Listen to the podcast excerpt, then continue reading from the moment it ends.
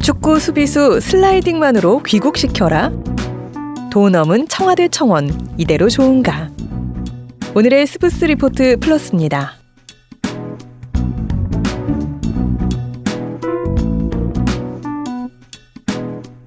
월드컵에 나선 우리 축구대표팀이 멕시코전에서 패배한 뒤 청와대 국민청원 게시판에는 슬라이딩 태클 실수로 페널티킥을 내준 장현수 선수에 대한 국민청원이 쏟아졌습니다. 국가대표 장현수 선수의 국가대표 자격을 박탈해주세요. 이 정도는 양반이고 장 선수의 국적을 멕시코로 바꿔주세요. 슬라이딩만으로 한국까지 오게 해주세요. 선수 가족까지 싹 다 대한민국에서 추방해주세요. 곤장으로 볼기를 치는 태형을 건의합니다. 장 선수의 문신한 팔을 제거해주세요 등등의 청원이 백 건 이상 올라왔습니다. 이런 얘기 들으시면 아마 대부분 이렇게 생각하실 겁니다. 아니 도대체 세상을 왜들 그렇게 살아? 사실 월드컵뿐 아니라 사회적 관심이 집중되는 사안이나 사건이 생길 때마다 청와대 국민청원 게시판엔 특정인에 대한 도 넘은 비난이 세도해서 사람들로 하여금 눈살을 찌푸리게 하죠. 누구나 글을 올릴 수 있다는 특성 때문에 개개인의 한탄이나 감정을 배설하는 글까지 자주 올라오면서 국민청원 게시판이 온라인 화장실로 전락하고 원래의 의미가 훼손됐다는 지적도 나오고 있습니다.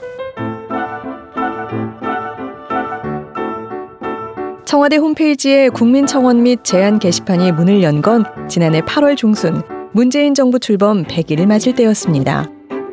삼십 일 동안 이십만 명 이상이 추천을 한 청원에 대해선 정부나 청와대 관계자가 답변을 남기게 돼 있는데요. 국민이 물으면 정부가 답한다는 국정 철학을 반영해 만들어진 이 게시판에는 소년법 개정, 낙태죄 폐지, 과거 사건 재조사 등 다양한 분야의 청원이 올라왔고 지금까지 서른여섯 개 청원에 대해 정부나 청와대 관계자의 답변이 달렸습니다. 이런 과정을 거쳐 실제로 정책에 반영되는 청원들도 있지만 지지나 추천이 영인 청원도 적지 않습니다. 그런 청원을 살펴보면 우리 학교 백팔 계단 사라지게 해주세요. 나이 먹고 여자 만나기 힘들어요. 국가에서 미팅 행사해주세요. 등등 개인적인 하소연이거나 청원 목적이 뚜렷하지 않은 경우 상식적이지 않은 무리한 주장으로 관심을 끌려하거나 누군가에 대해 지나친 비난을 하는 경우가 많습니다.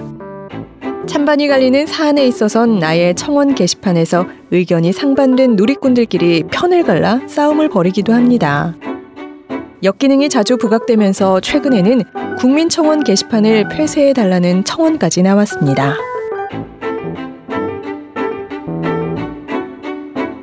성인 남녀 삼천 명을 대상으로 한 취업 포털 사이트가 물었습니다. 청와대 국민청원 게시판 과연 필요할까요? 그랬더니 응답자의 팔십사 퍼센트는 제도 자체는 긍정적이라고 답했습니다. 긍정적이라고 생각하는 이유로는 삼십이 퍼센트가 청와대와 국민이 직접 소통하는 공간이니까 라는 점을 꼽았습니다. 의견 표출이 힘든 사회적 약자들의 의사표현 기회다라는 답이 이십오 퍼센트로 그 뒤를 이었습니다. 하지만 이런 생각을 갖고 있는 응답자들도 게시판 운영에 일부 보완이 필요하다는 것에는 동의하는 걸로 나타났습니다.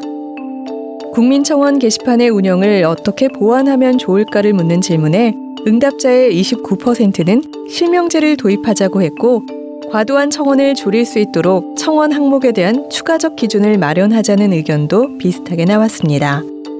이런 여론에 대해 청와대 담당자는 어떤 의견일까요?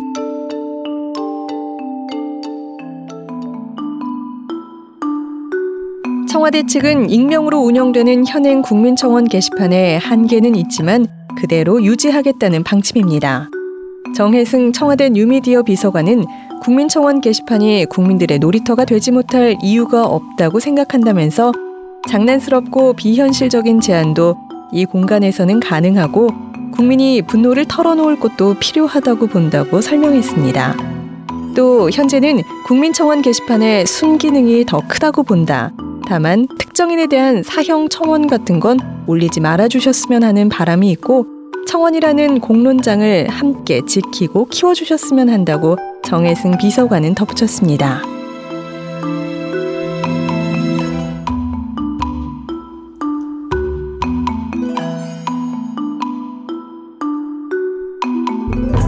여러분은 어떻게 생각하시나요? 여기까지 오늘의 스브스 리포트 플러스, 저는 아나운서 정미선이었습니다.